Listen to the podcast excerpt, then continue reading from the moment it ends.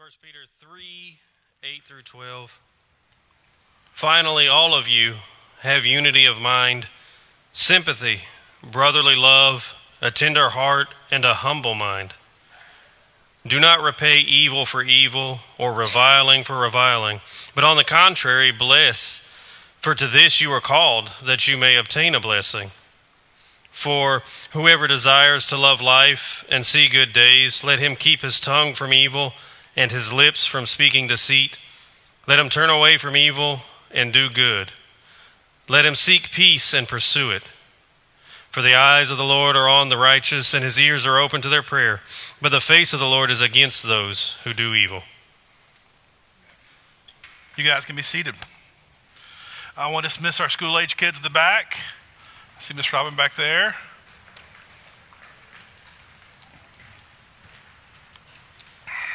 Uh, good morning. Oh, my voice cracked. Here we go. Uh, we're going to be in 1 Peter 3, as uh, Mr. Daniel just read. If you want to go ahead and turn there in your Bibles. In case you don't know, my name is Jason. I'm one of the pastors here. I'm thrilled to be with you guys uh, this morning. We've been in the book of 1 Peter for, I guess, a few months now. Is that right? Yeah, something like that, a, a few months. And there is this. Um, Peter's writing to a people who are just going through hard things. They are going through lots of suffering, uh, persecution, they're displaced. It's, it's a hard season of life for these people. So he's writing them to really encourage them and give them some handles on how to walk through the hard things. And uh, Luke and Reynolds have been preached the past few weeks, and he has been had these different focuses. He focused on these uh, servants and slaves of how to kind of walk through their lot in life, and he turned to to wives uh, and told them how to kind of walk with difficult husbands, and he talked to husbands on how to walk with their wives in an honoring way. But here in verse eight, we see it in the first word. He says, "Finally, all of you." So this is like whoever's reading this is for everybody reading the letter. And he writes, and we're going to be in about 14 verses today, and we have some fun verses today as well that'll be really interesting to walk through. But kind of the, the main idea that um, Peter is giving these readers and for us today is this phrase that I say a thousand times hard things can be good things. Hard things can be good things. Um, Luke gave me this text to preach, and he kind of gave me a little outline and kind of the, the, the, theme of the verse, and I saw that hard things could be good things. And I chuckled because that's like the theme of our household. Um, and here is, as you study this passage and as you read this, as you just kind of look at Scripture as a whole, hear this, church hard things, suffering um, are impossible to escape. I know some of you in this room right now today are walking through some kind of a hardship or suffering. And you're here and you're barely here, right? There's no smiles, there's no energy, there's this sense of just the world is on you and you feel the weight of the world. I believe today that Peter and through Jesus, there is good news for us today. Hard things in life are impossible to escape. In a sense, we live in a very unique time um, in, in the history of the world as far as Christians go, that we live a relatively peaceful, normal life as a Christian. For most of the history of our faith, persecution and suffering was the norm. We are the outlier in this whole story but we do see some embers of hardship. We're seeing our faith moved away from the center of culture onto the edges. And on some level, our faith is even turning into a place where we are looked down upon for our faith. And when we walk through these kind of hard things, whether it's persecution of our faith, whether it's a broken wrist, whether it's a flat tire, whether it's a bill, what, we tend to have one of three reactions. Some of my friends in this room right now, they'll, they'll go through a hard thing, or, or someone will give them the cousin at Thanksgiving will talk about their Christian faith. And this person will reach across the table and murder their cousin. They are ready to fight if there's a hard thing, if there's persecution, if there's something going wrong. They are ready to fight. I'm not that person. Um, I'm not a fighter, I'm a lover. And so um, there's this sense, though, that so, they're ready to fight. But some people, they live in fright all the time of the hard thing that might come. They save money, they get uh, security. I'm not; those things aren't wrong. Eh, not wrong. They get security systems. They get all the warranties, and they because I don't want any hard things to come because I'm so afraid of the hard things. It's not me either. And some, when they see the hard things, they just flight. They just like, I'm fine. That's me. Just ignore the hard thing. It's not really hard. God is good. You just kind of move over it, move past it, ignore it. And all three of those things prevent a hard thing from becoming a good thing. So, church, hear this today as you walk through hard things, as you walk through suffering, as you walk through sickness, as you walk through whatever the world might throw at you, hear this. It is possible to walk and live and jump and play with real joy in the midst of hard things. Let's not be okay with the status quo of the world. The history of our faith, the forefathers of our faith, are men and women who persevered with joy in the midst of suffering.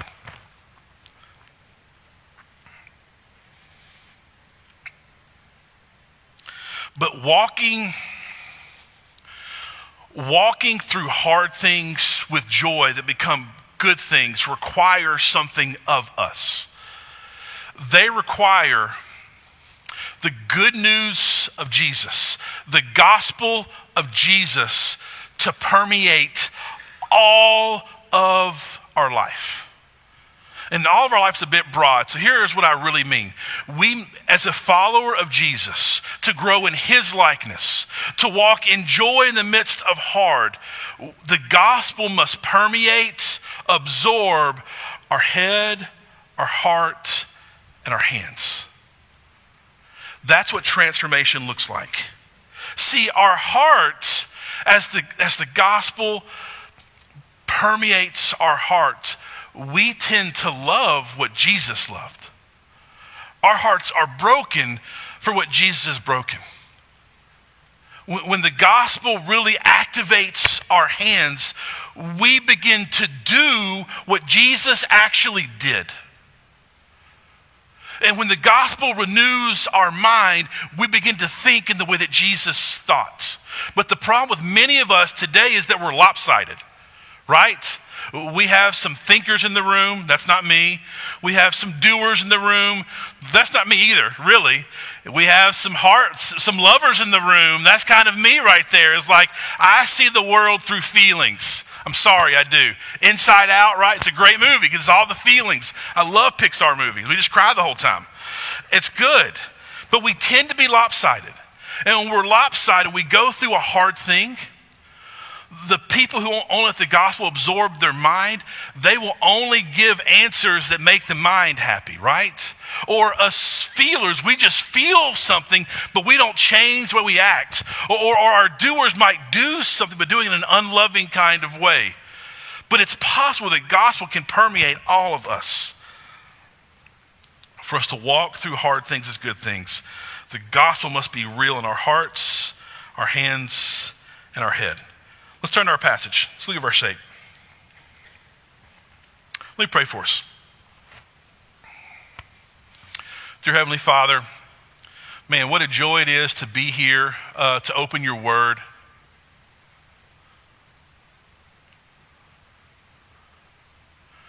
Father, I ask that your spirit would move right now.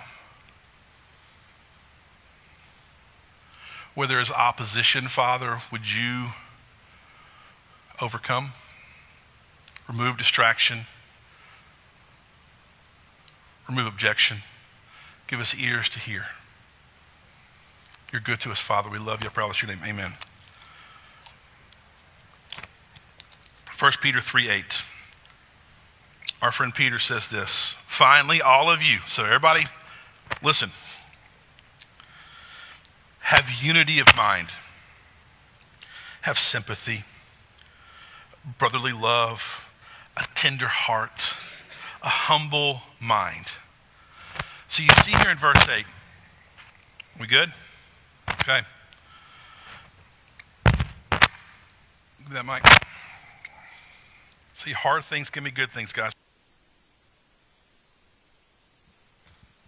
We on? Check, check. Okay, there we go. We good this morning? Little summary, are we good? We good? A little, little jumping jacks to wake up a little bit? I will do it. I might hurt myself, but here we go. Here we go.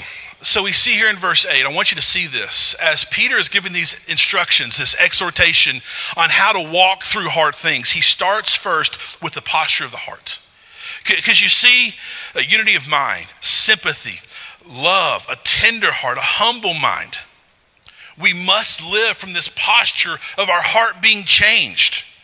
These are virtues that must mark the life of a follower of Jesus if they're going to walk through this world of persecution. And so the question is what is the thing that unifies the mind?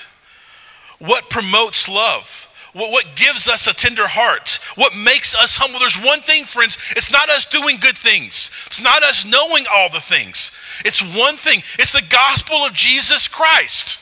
That is what brings us humility. It's what, what makes us kind and patient and forgiving and merciful. When I was on my break and Luke was preaching, I cannot get past the illustration. I'm going to tell it to you again. You need to hear it again. Listen, practicing our faith without grace is like playing baseball without a ball. It simply does not work, church. And too many times, the reason our hearts are not changed is because we're playing the Christian game without the ball, which is the grace of Jesus Christ. It's the only reason we play. Without the ball, you can't play, or it's a really weird game. And a lot of times, the church is a really weird game. Without grace, what are we doing? See, a person and you, you've met this person, right? They could be cut off in traffic. They could be like really like criticized. They can go through a, a, a hard thing and they have that smile, right? They, they shave their head when they have chemotherapy and they're smiling as they do this. That is a person whose heart was captured by something greater than this world the gospel of Jesus Christ. If our heart is not touched by the gospel, we can know the things, we can do the things, but a hard heart prevents the right response and the right posture. Go to Luke 7 real quick if you don't mind. In Luke 7, it's this great picture that Jesus gives us of what true grace and mercy and this response from the heart can look like. So there is this woman um, we'll just call her a sinner. And she brings this, and she comes to this home of these uh, Pharisees, these people who know the things and sometimes do the good things, but have hearts that are far away from God. And this sinful woman takes this expensive oil, this flask of ointment, and she just pours it on Jesus to worship him, to honor him, to love him. And these leaders, like, Jesus, do you know what is happening? And like, she's a sinner and she's doing these things. Do you know this? And so Jesus tells this story in verse 41. He says, A certain moneylender had two debtors. One owed 500 denarii and the other 50. When they could not pay, he canceled the debt of both. Woo! Cancel the debt. We like that. Now, which of them will love him more? Well, Simon answered, Well, the one, I suppose, for whom he canceled the larger debt. And he said to him, You have judged rightly. That's got to feel good, right? Then turning toward the woman, he said to Simon, Do you see this woman? I entered your house. You gave me no water for my feet, but she has wet my feet with her tears and wiped them with her hair. You gave me no kiss, but from the time I came in, she has not ceased to kiss my feet. You did not anoint my head with oil, but she has anointed my feet with ointment. Therefore, I tell you, her sins, which, yes, her sins are many. Hear this, church. Please hear this. Her sins, which are many, are forgiven. For she loved much. But he who is forgiven little loves little. And he said to her, Your sins are forgiven. And they grumble, Who is this man? He forgives sins. And he said to the woman, Your faith has saved you. Go in peace. Here's the idea, friends. We've all been forgiven in the billions. True? Do we want our sins on the screen right now? No. Oh, Lord, no. We've been forgiven in the billions. And we drink in the grace, the mercy, and the forgiveness. It does something to our hearts. It's why uh, Stephen in the early church is being stoned by people who hate his faith, who hate him. And he responds with grace, saying, Father, forgive them, because he had drinking in this grace of Jesus Christ. As Reynolds mentioned, we were on staff retreat uh, this week. And our first night of staff retreat, um, we did this thing, we kind of shared all of our life stories, um, the highs and the lows. It was a bit of a cry fest, so I loved it. And as we're sharing our stories, uh, the good things and the bad things, the central activator or hope was the grace of Jesus Christ in all of our stories. There was nobody was like, well, I was here and I pulled myself up and I did this. No, most of the stories said, I crashed here. And Jesus, in His grace, picked me up. And then I'll tell you, we have some staff right now that are actively going through really hard things and are, and are suffering right now, but are saying things like, This is really hard, but Jesus is faithful. And it's because they're drinking in the grace of Jesus Christ. Church, if we can learn to con- this is the beauty of confessing our sins, isn't it? We don't boast in our in our greatness. We share and revel and are unified in our weakness in his greatness, correct? And so as we learn to drink in this grace, our hearts are changed as a people. But but but there's not just that us heart people, it's not just the heart. Yes, a heart posture, I believe, might be where it begins, but we must actually do something with this changed heart. This is where the hands come into play. Let's go to verse 9. And in this passage, we see kind of two real practical things that we do in the midst of hard that God can use. Look at verse 9. Do not repay evil for evil or reviling for reviling, but on the contrary, bless. I want to stop here for just one second. If we are followers of Jesus, we do not get even. Does it make sense? I, I believe we've been discipled by the world that says vengeance is ours that we must always make things right or get things even. Our job is not that, friends. We have a God who will take care of all that. It's like my kids fighting with each other. I'll take care of it. Hayes, I'll take care of Hayes. Connor, Connor. Hattie, no hope. And so, but there is this sense that we have to trust the Father in His goodness will take care of the wrong things in the world. Just a side note. Do not repay evil for evil, but on the contrary, bless.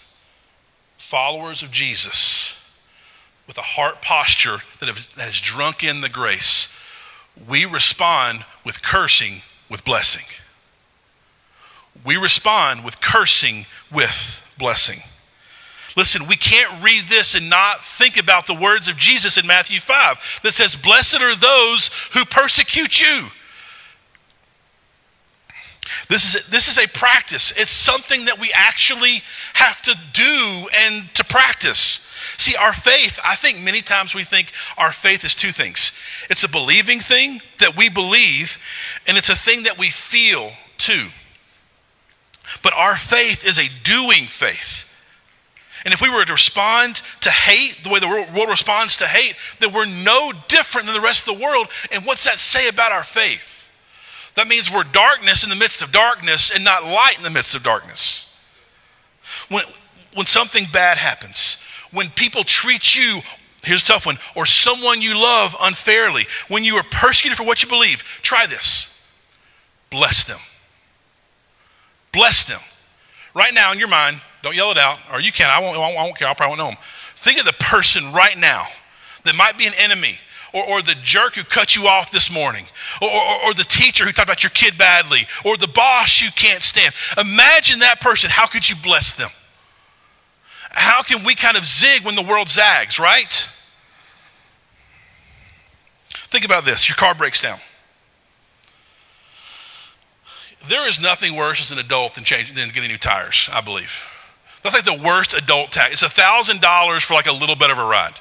And it's just the worst thing in the world. The, the light comes on, this happens. What if, when that thing happens, we respond the way our friend Job responded?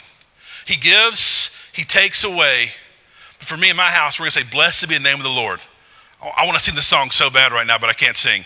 But if we learn, if we can learn in the midst when that thing happens, if our first response is, God, help me to bless what is happening right now, to trust you, to walk through this hard thing.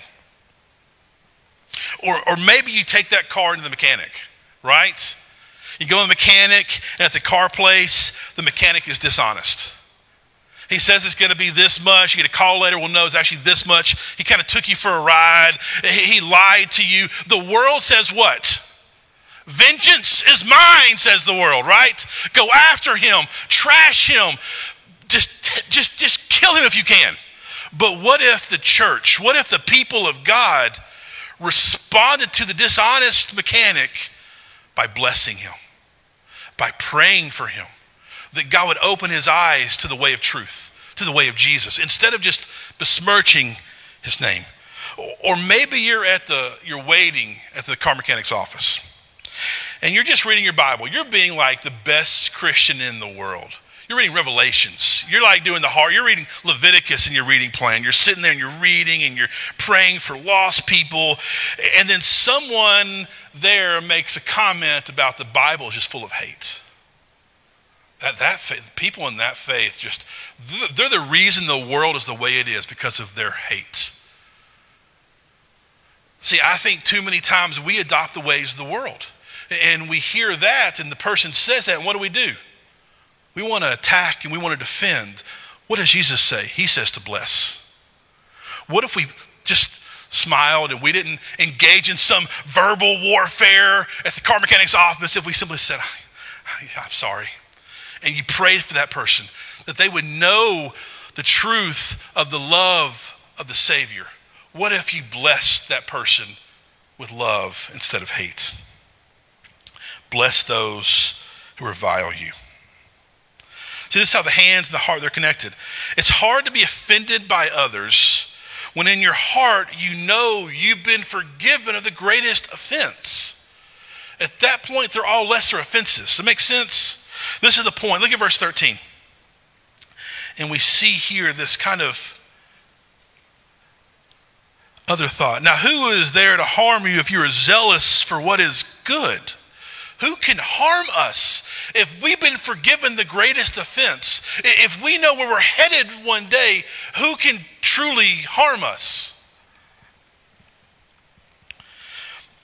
But here's where it gets even sweeter as we can learn to bless those who curse us. Look at verse 9 again. Reviling for reviling, but on the contrary, bless. For to this you were called. Friends, we are set apart. There's a standard for us that we are called to on the foundation of the work of Jesus. We're called to bless those who curse us. But look at this in that you may obtain a blessing. Oh, Oh, you may obtain a blessing. Let's keep going. Verse 10. Forever desire, this is from Psalm 34. Forever desires to love life and see good days, let him keep his tongue from evil. This is us watching our words in the midst of other people using their words to attack us. And his lips from speaking deceit.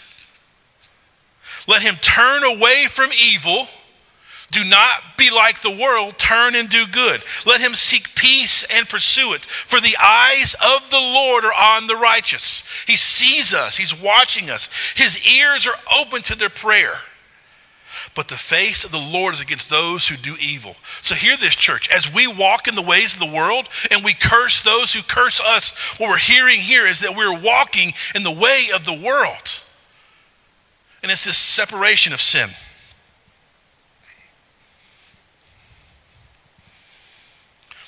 But here's the blessing. We see here from Psalms, it's kind of talking about this good life. It's talking about, it says here, He sees us, He hears us. As we learn to bless those who curse us, we step deeper into relationship with Jesus. The good life, hear this, is further trust in God. It's lesser concerns with the world and it's being further in with Him. And it only happens as we actually take the step of faith and bless those who curse us. We trust God enough to not be the avenger and let Him be the avenger. We just trust Him and we bless those who curse us. As we do that, we grow closer to Christ. We trust His goodness. We receive peace and joy and faith. He hears our prayers. And as we do, we are blessed with growth and more faith. You become more loving, church, by actually doing the things that Jesus said we should do. It's not just learning, it's not just feeling. There is something supernatural. Hear this. As we do, we go deeper and deeper and deeper. And as we live this life of blessing, this settled trust in God's goodness, here's what happens we begin to stick out like a sore thumb in a cancel culture world, right? We become the loving people. We become the light in the midst of darkness. And then Peter gives us the second way that we use our hands, the second way that we practice this in the midst of hard things. Look at verse 15. But in your hearts, honor Christ, the Lord, as holy. Here comes always being prepared to make a defense to anyone who asks you for a reason for the hope that is in you. Yet do it with gentleness and respect. When we live as light, we stick out. And the world should notice. And here's what he's saying Church, be ready to share your why. Be ready to share your why. I think this is most applicable to two groups of people in our lives our close coworkers and our family. Our close coworkers and our family. Where I see my own soul and even us in this room that we become like the rest of the world is with our coworkers and our family, the way we respond to each other the way we gossip about others who hurt us. As we begin to live in a different way, I believe the world, those people in our lives that are far away from God, will take notice. Hear this, church. This is how we live as missionaries in a religious, vengeful culture. People might know the idea of Jesus. They have not seen the ways of Jesus lived out in a real way with real people. And as we bless those who curse us, and as we share our why, we stick out like the sore thumb. We are light in the dark room. And so, what, what this means is, as we live this different way, and the person asks us, well, well what, it, what, why would you say that? Well, you share that story. Well, here's the real reason why. When I was 26 years old, and I blew it, and I let down everybody I knew, the only thing that was there was Jesus. And that why is powerful. That why can change the direction of a person's life. That why can change a workplace. That why can change your family's legacy. That why can change our city. But, friends, hear this. We must live the why and share the why. Everything else is kind of just games. Let's keep going. I don't have a watch on, so I don't know what time it is. Oh, I'm good. So we let the gospel invade our hearts. We begin to practice blessing those who don't want to hear it, who want to revile us, who want to persecute us. And we get tired. I will tell you, I think this is, might be where I am the weakest in my walk is I get tired and I get cynical that change can really happen. Does that make sense? So Peter here concludes this section and he encourages us to go to the head, uh, to the mind. And, and when we talk about the head, it's primarily about remembering. It's remembering, it's meditating really on primarily one thing remembering and meditating on what Christ did for us. Let's go to verse 18. Uh, uh, verse 18. About to get weird, guys. For Christ also suffered once for sins, the righteous for the unrighteous. I'm with you. That he might bring us to God. Yes and amen. This is the gospel. Being put to death in the flesh, but made alive in the spirit. Yes and amen. In which he went and proclaimed to the spirits in prison. Okay, it's confusing. Because they formerly did not obey more confusing. When God's patience waited in the days of Noah while the ark was being prepared, in which a few, that is, eight persons, were brought safely through water. Baptism, which corresponds to this, now saves you. Not as removal of dirt from the body, but as an appeal to God for a good conscience through the resurrection of Jesus Christ, who has gone into heaven at the right hand of God, with angels, authorities, and powers having been subjected to him. There's a lot there, to say the least. As I was studying this week, uh, John Calvin, a, a, guy, a, guy, a bit smarter than me, uh, literally said he has no idea what this verse means.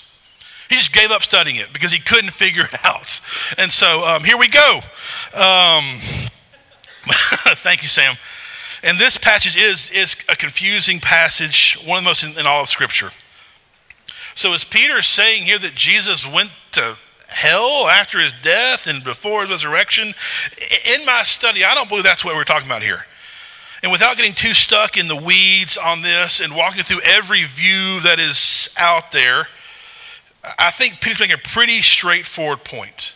And here's the point remember what Jesus did. Remember what Jesus did. So as you have this heart posture, as you bless those who curse you, to not grow weary, remember what Jesus did. First thing we see here, he suffered. Jesus suffered. I think this is so hard for us. I've said it a million times already. But, but suffering and hard things are not they are normal in the Christian life. We have to learn to get a bit tougher, uh, to realize that suffering is a part of our faith. And that if suffering happens, it doesn't mean that we are doing something wrong. It means something's wrong with the world. And we shouldn't try to fix the things around us, but go to the unshakable hope inside of us so we can persevere in the midst of the world. So he's saying, remember that Jesus suffered. Second, remember that he preached to people who mocked him. And this is where it gets a bit confusing because verse 19 speaks to spirits in prison and then he jumps into this account of Noah. But here is the reason for this it's because Peter is saying that the Spirit of Jesus, which is really the Holy Spirit, the Spirit of Jesus was the one who empowered Noah to preach to the pagans before the flood. This is the same point that Peter makes in chapter 1 of this book. Go to verse 10 in chapter 1. Peter says this concerning this salvation, the prophets who prophesied about the grace that was to be yours. They searched, they inquired carefully, inquiring what person or time the Spirit of Christ that Spirit of Christ, again, he says, and them was indicating when he predicted the sufferings of Christ and the subsequent glories. See, the Spirit of Christ was fully alive with the prophets of old, with, with Noah, with Isaiah, with Ezekiel, with these old prophets. Now, they did not fully understand the full length of the promise and the picture of the prophecies. We see this even with, with Peter, right? As Jesus confesses that Peter is the Messiah. And Jesus says, this is, this is, he confesses this before there's a cross and resurrection. He sees his life, his he confesses this. And Jesus says, Peter, well done. I'm going to build my church on you, the rock. And Peter's like, that's right, buddy. That's me. And, and then Jesus says, literally like a paragraph later, well, you know, I'm going to have to die and suffer the sins of the world. And Peter says, because Peter, he knows the prophecies. He knows the Spirit of Christ and empowered Noah and Isaiah and Ezekiel and Jeremiah. He knows these words, but they cannot understand the idea of a suffering Messiah. And he says, No, you'll never die. Jesus says, Get behind me, Satan, because he didn't fully understand it. So, in short, here it is the Spirit of Jesus was with Noah. When he preached, when, when Noah was mocked and persecuted, it was this like forerunner of the ministry of Jesus. Just as when Jesus was in the flesh, he preached, he was mocked. Peter was reminding them, reminding us that as they preach and they are persecuted, that the Spirit of Christ is alive and at work in them. He is reminding them this is the norm. Hear this, church. The gospel is offensive. If it's not offensive, it's a wrong gospel, church. Because the gospel says that we are hopeless, that we are full of sin, and we have one hope, and we can't do it. That's an offensive message. The persecuting of the gospel message is the norm. So we see that he suffered. We see he preached to people who mocked him. And we see here in this passage on baptism that he made them clean.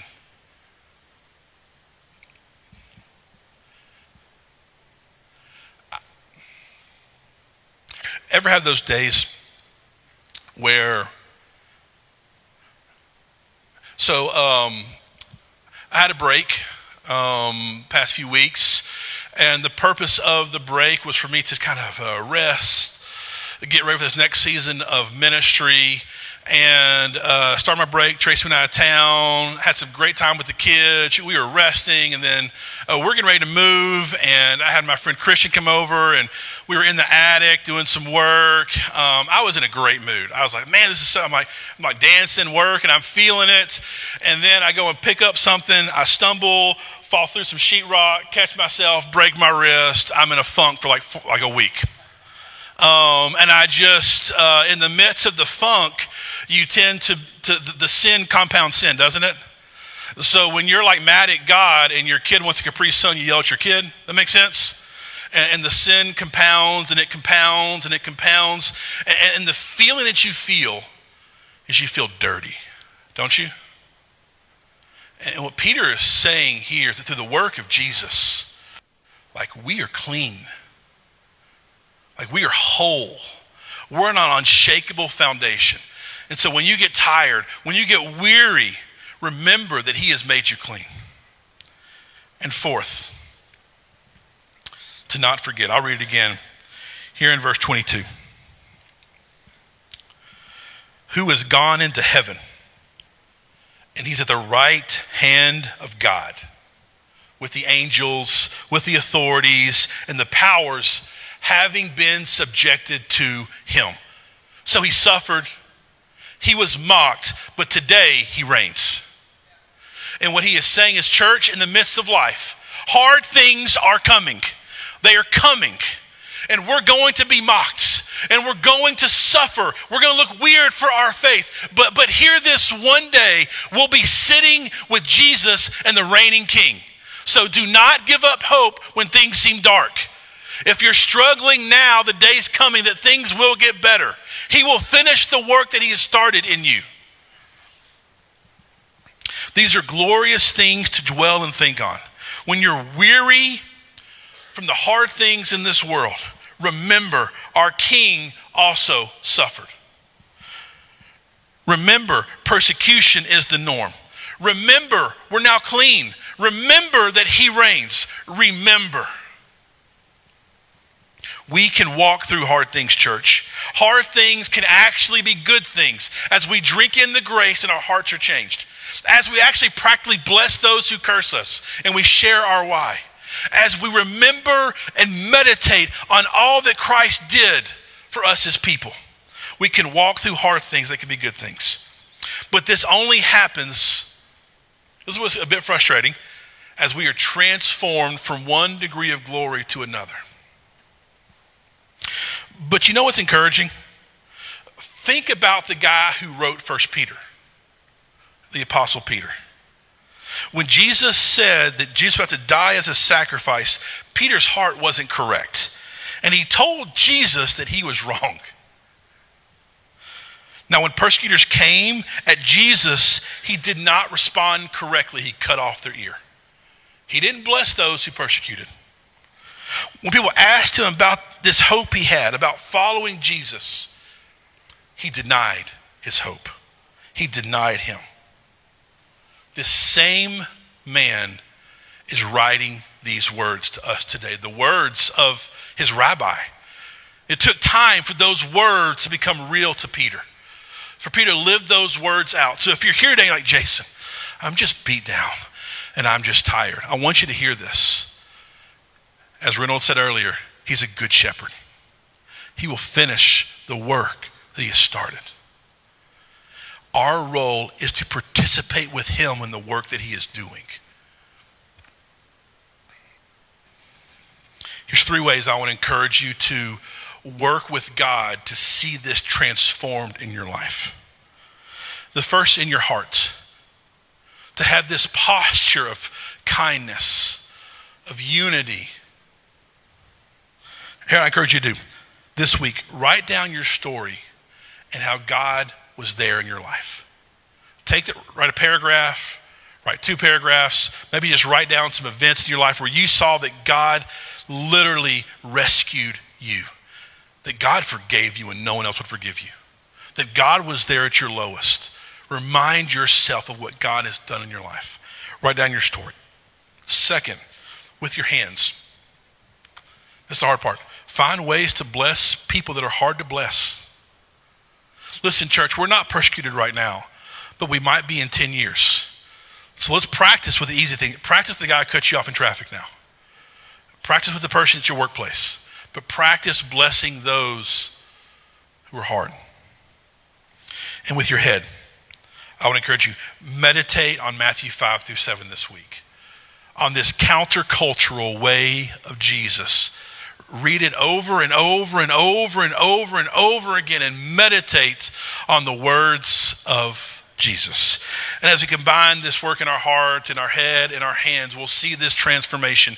And we can become a people that when hard things come, we walk with real joy and real peace and real hope. Let me pray for us. Dear Lord, thank you for today.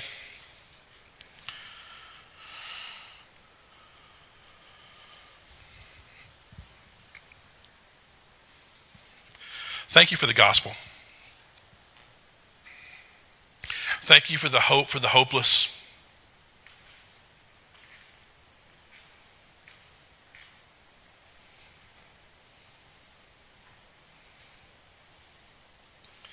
Father, let your good news right now be real to us, wash over us, Lord. Let it lead us to repentance. Let it, let it lead to a changed heart, to changed hands, and a renewed mind, Father. So, Father, uh, make our next step clear. Give us the courage and the faith to follow through. We love you, Jesus. I pray all this in your name. Amen. We're going to now move to a time of communion.